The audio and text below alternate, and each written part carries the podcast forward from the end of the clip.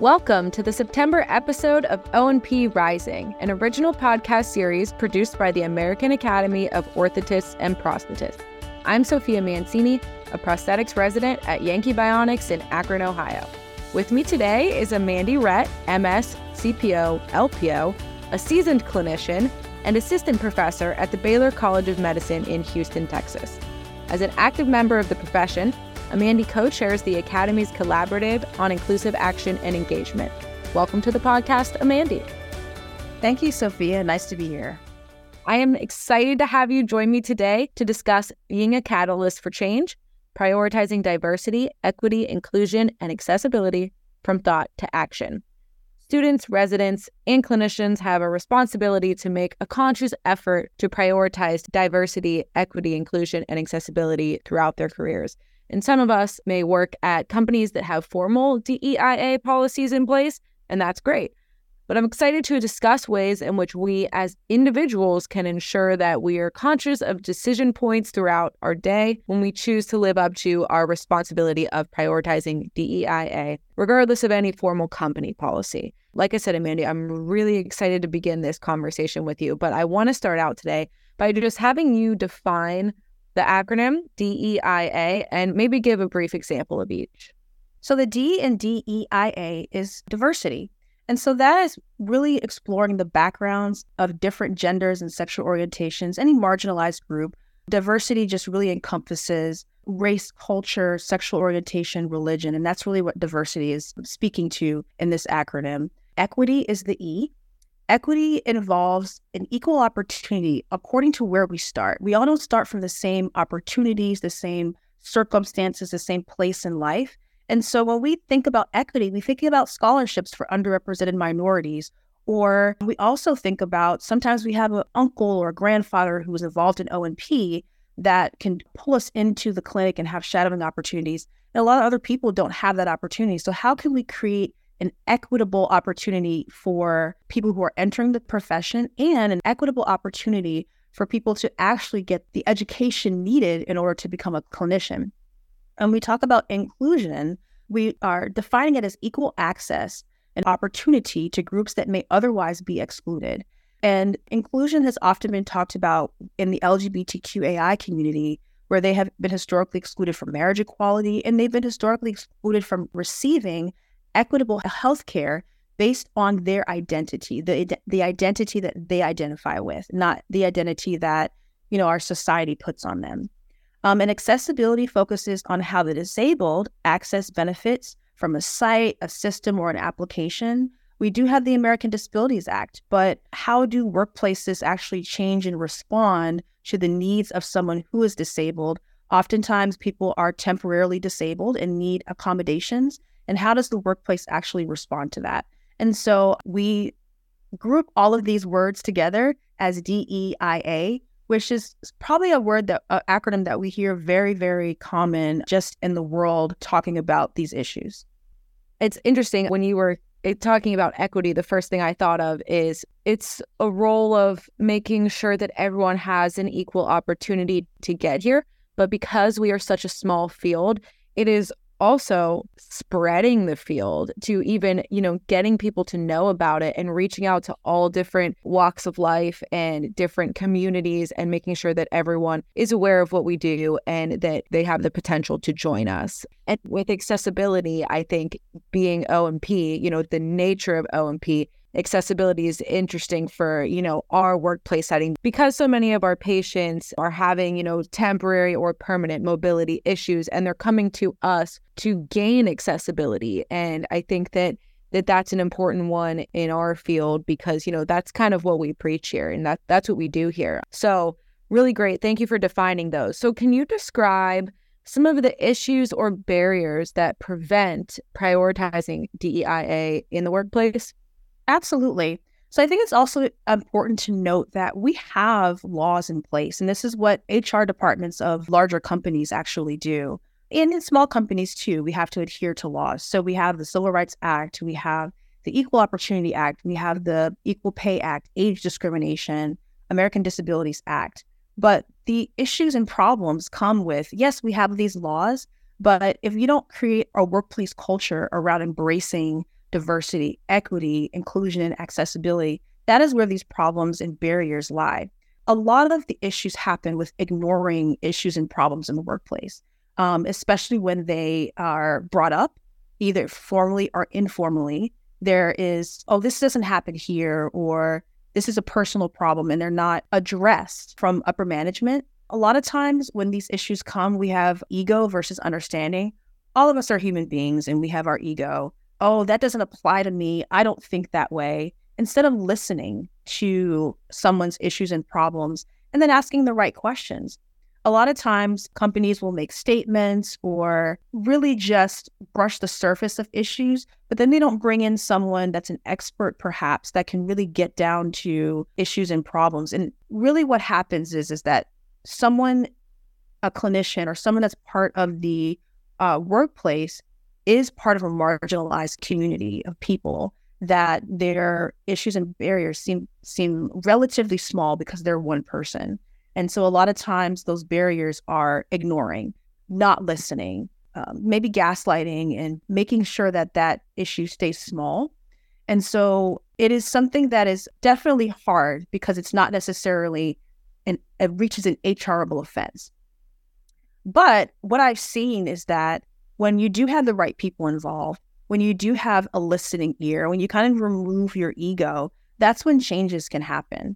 And so there's a couple things that can be implemented to help with reducing those barriers. That's great. What kind of things do you think, maybe just like top three, that can be implemented into the workplace to help with those barriers? And then also, you talk a little bit about getting an expert involved. What kind of expert are we talking about? Is that someone outside the company? Um, and do you have any experience with, you know, ha- getting an expert involved? Yes, yes. Oftentimes people think experts are someone with a PhD in DEIA or health equity. And that, of course, is true. You know, that's why the area of PhDs have, have been created. But oftentimes it can be a mentor. It can be someone that is a racially, culturally part of an underrepresented mar- or marginalized group can share the same experiences as that person and just identifying that person and reaching out and saying, Hey, I have this colleague, I have this person under me, or I have this friend in the profession that is part of this group. Just reach out to them and see if you can just talk through some things. I think that is definitely reducing the barrier of saying, How about I solve your problem for you? No, let's go to this other person I don't even have to be involved and they can be the expert. So creating that relationship with a mentor can often be an expert. Experts can also come in and do webinars and and trainings. And so um, I've done webinars and trainings for people. There's offices that of health equity from universities and things like that that have come and done webinars and trainings for people. And oftentimes people will sit there and the information won't get through. But education to me is education if you've never heard it before, then sometimes you can't be held accountable. But once you get that education, that's important. Yeah, that's a great point with education. You know, like e- exposure is education. I think is you know what what you're saying there, and I completely agree. Right. So, how can we personally and professionally take ownership of, or and or contribute to reducing these barriers? And then, can you give some examples of implementing common changes that promote DEIA? Absolutely. So I think self-awareness is top priority. And that's getting back to, you know, your own personal ego. I think a lot of people ignore these issues and it's not up to the person that is part of a marginalized group to educate. And so once you identify like, hey, there's an issue or problem or concern in my workplace, how about I go and seek resources? And if I don't know, maybe it's appropriate that I have the relationship with that person to ask, or I can seek information from this other resource. I think so. Self education is really important. I think connecting yourself with someone who is trusted that you can talk to is important, whether you are the person that needs to educate yourself or, like I said before, you are the person that needs to talk to a mentor. I think that's really, really important. Also, taking um, stock of how clinicians, coworkers, and patients perceive your workplace. Is your workplace a welcoming environment? Because ultimately, if you choose to ignore diversity, equity, inclusion, accessibility, it'll seep into your bottom line. And patients are not going to want to come to your workplace. Clinicians are not going to be attracted to and want to stay at your workplace. And so things like making sure that pictures in the in the waiting room are inclusive of our patient population, our clinician population, perhaps adding pronouns to your intake forms shows that patients and clinicians that don't conform to our typical gender norms have a place where they can self identify. I think that is really important. So, these are some actionable items that are things or policies that can be apart from just the laws that we have. It's creating this inclusive workforce that everyone knows that you're welcome. Your mention of pictures of patients in the waiting room, we've actually been noticing that a lot of the suppliers that they send posters for us to put up and it will be like someone hiking in a C-Leg and then we have these patients in our office who see that on the wall and they're like when am i going to be able to do that and as we know, our patients fall into prosthetically different K levels and different categories. And we're actually working on getting some more appropriate imaging that not only, you know, that covers accessibility too and like people's levels of function so that they're coming in and maybe they're seeing a picture of someone who looks like them whether it be over a different age range over a different mobility level. But you know i think that's just interesting you mentioned pictures because it falls under so many categories you know it's it's diversity it's accessibility inclusion it's all of it and that's just something we're kind of going through right now at work that i really value that you know that's something they want to do here is make sure that all of our patients are feeling included. Yeah. So yeah and that's really kind of a low hanging fruit right? If you are now part of a disabled community and you see someone that is your mobility level in a photo and perhaps your same race or culture in a photo, that's very powerful. So that's very low hanging fruit that is very implementable in a lot of offices across the country. Sophia, thank you for that interesting discussion. Um, so I'd like to hear from your perspective about issues that you are a recent graduate, so issues from your university, and from an OP professional view.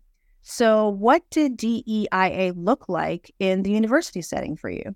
Yeah. So, I just graduated in April. I was at Eastern Michigan University in the O&P program for the last two years. And I think at the university setting, I think we're working to expand DEIA. ABC is doing great things with the scholarship for O&P diversity, you know, kind of giving that opportunity for a more diverse population to receive that large scholarship. And, you know, drawing from my own experiences, at Eastern, we were mostly female, which we all kind of know that the field is shifting towards that. So that was a uh, big change, you know, the, the staff there has seen over the years, you know, the shift. And I don't know, what's it like at Baylor? Uh, it is mostly female. We, ha- we do have, you know, our, our 24 students. So, but it is mostly female. And I feel like speaking to some of the other program directors about applicants and all of that. It is shifting to female. So now that more education is required, you know, we're following the trends of education where mostly females are pursuing this. And I think that's great. But there is a, once you get out into the field, I think it, it's a little more balanced when you look at males versus females. You agree with that. Um, it, it's more balanced, but the females are working their way in. And I think that's great. And that makes it more comfortable, you know, for me being young and entering the field as a female. So I'm interested in like, because you're so experienced in the field, but now you're also back in a university setting. So, what is it like seeing applications come in? Like, what kind of applications are you getting? Are they are they very diverse? Do you ask anything about like where did you hear about the field? Like, are you able to have any insight into that? Yeah, I feel like a lot of people hear about O&P from a career fair, and it's great because we're getting out there in front of college students. A lot of people have had a family member that has experienced an amputation or has worn an orthotic device, or they've had to wear a device themselves. And I think that's public knowledge. I mean, when you ask a clinician, how did you get involved in the field? That's the story that they'll tell you. I know for me personally, I had a family member that, that wore a device. So that's what really got me clued into the field in general. But that is also very niche, right? And this career can be is it, it is a great career that above all else can provide a great lifestyle. You know, and I think that thinking about persons who don't see this career as a viable option are usually those people who don't see other careers as viable options that can really elevate their lifestyles. And when I think of that, I think about underrepresented minorities and how can we give them this visibility? Because if you don't see it, you can't achieve it. I know that's kind of cliche, but it's very, very true. If you don't see anyone in your circle that is a O&P professional or that has gone to college or grad school, you know, that is something that is really, really important. And honestly, underrepresented minorities are huge in that cohort, but it's everyone, right? It's everyone that if you're a high school student who has this great passion for building things in healthcare and you never know about O&P, how are they going to ultimately pursue this career? Touching on what I mentioned earlier about a parallel to equity being spreading awareness of the field to make sure everyone gets this opportunity the things that POP is doing within the field are great as far as promoting the field. And I spoke to a student, a high school student the other day who's her lacrosse coach is one of my friends. And she shared one of my posts. And now this high schooler who probably never would have experienced, I talked to her on the phone on the way home the other day. So I think that that ties in right with what you were saying there. But I did think of another question that I want to ask you. So, do you feel like because of the nature of our field and the type of work that we do every day and the type of patient populations that we work with, that we are more inclined to practice DEIA or prioritize DEIA? I'm going to say no.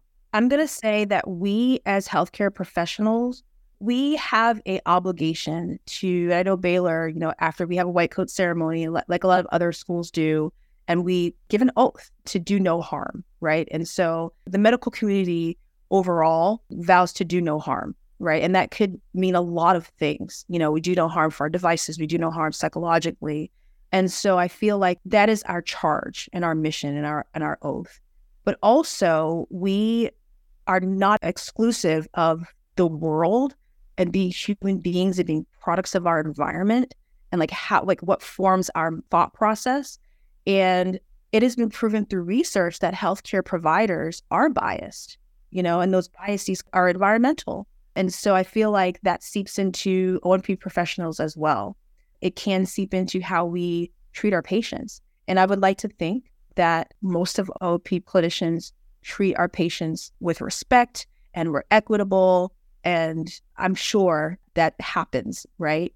And I'm sure that I want to think that, you know, you treat your colleagues with respect and there's not a lot of microaggressions. And I know the last O&P rising was about having difficult conversations, you know, that type of thing. And so we would hope that everyone behaves great in the workplace, but they don't because we are part of the human race. And I think that is the reason why we're having this discussion is that apart from the laws that protect us, we have issues with microaggressions. You know, we have issues with creating toxic workplace environments that have to do with non acceptance of people who are different from us. And that seeps into treating our patients differently. Oh, here comes this patient with XYZ. And that literally manifests in maybe a shorter interaction with that patient, lack of eye contact, or you treat the patient fine, but then when you get back to your lab, you're venting to your coworkers inappropriately about a patient. Like these things happen that affect patient care and also affect the relationship that you have with your coworkers.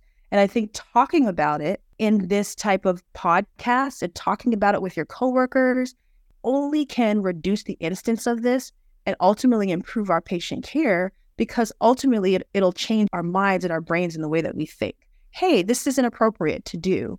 Even though I've been conditioned to do this because of my environment, I am going to actively try to change my behavior. And I think that going back to your original question, yes, we deal with patients who happen to have disabilities and amputations and diagnoses that need prosthetic and orthotic support, but we are not excluded from the implicit and explicit biases that are kind of part of our upbringing, per se. Mm-hmm. That's great, great insight, Amandi. I mean, so basically, although we are seeing this population every day. We are not exempt from working on this. You know, seeing these patients every day alone is not enough to say that we practice this. So it's something that, you know, everyone needs to work on. Yeah, that was great. Thank you for that. Yeah. And one of the things that I'd like to point out is that I have mentors myself.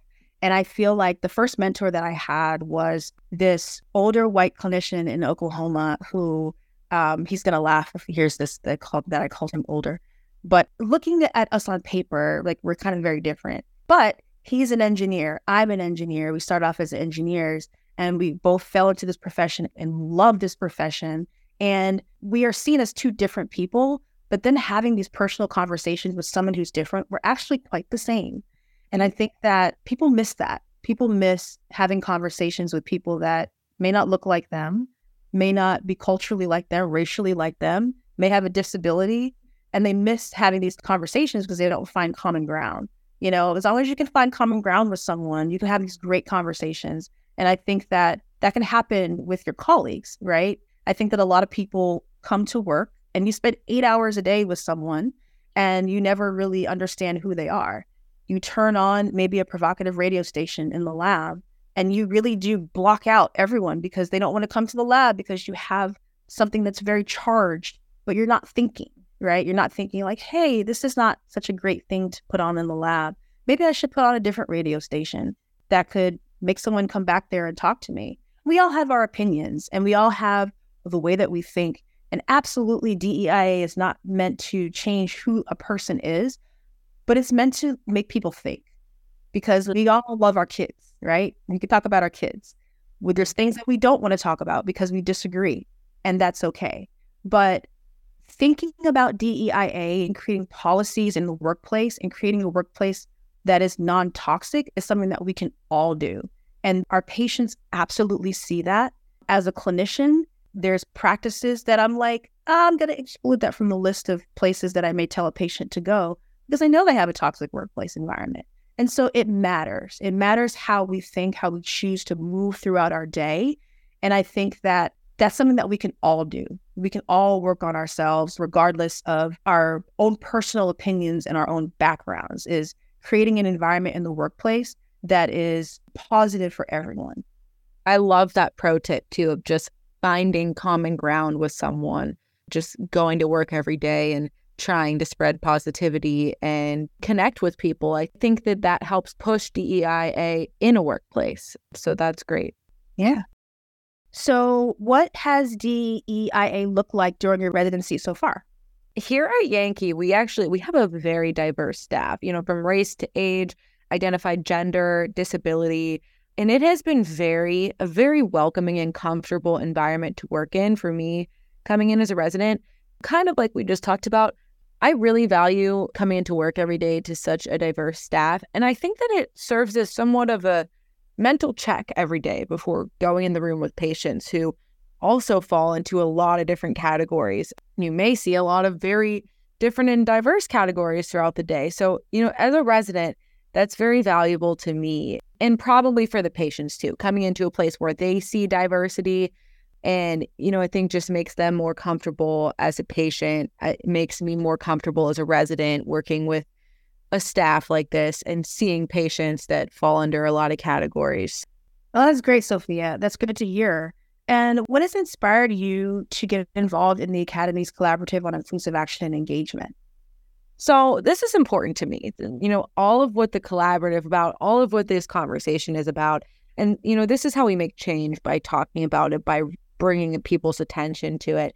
Like I said, I've always valued being comfortable in whatever educational or work setting I'm in. And, you know, I know I struggle at times where I'm in a place where I'm made uncomfortable and I put myself in other people's shoes. And I want them to, you know, seek that same comfort, but, you know, not have to seek very hard for it. You know, I want them to be able to get that same comfort, um, not be made to be uncomfortable in whatever setting there is. So I think practicing these things can ensure that we make our field a comfortable and a safe place for everyone who's thinking about joining, whether it's clinically, manufacturers, patients, what have you. But getting involved was the best way for me to have that outlet of feeling like I'm contributing to making others comfortable in the field. And I've really enjoyed it so far. Residency is a little crazy, so I'm, I'm trying to stay as involved as I possibly can. But the collaborative has been great. And, you know, being a part of something like that leads me to opportunities like this. And I have really, really enjoyed this conversation with you today, Mandy. Yes. And I can second that your involvement in the collaborative has been invaluable. So thank you. Yeah, no, thank you. Thanks again for joining us, Amandi, and thanks to everyone listening to this episode of O&P Rising. Join us each month as we continue our conversation with seasoned O&P professionals as they share candid insights on topics relevant to those interested in starting on the right foot when it comes to a career in O&P. Be sure to subscribe to our podcast on Apple, Spotify, Google, or wherever you listen to your favorite podcast and don't forget to check out the Academy's other podcasts for O&P professionals, the award-winning O&P Research Insights with Dr. Steve Gard and O&P Clinical Insiders with Academy Scientific Society's chair, Seth O'Brien, a podcast that was created for conversations on specific areas of clinical care. For more information on the American Academy of Orthotists and Prosthetists, visit us online at oandp.org. Thanks for listening. We'll see you next time.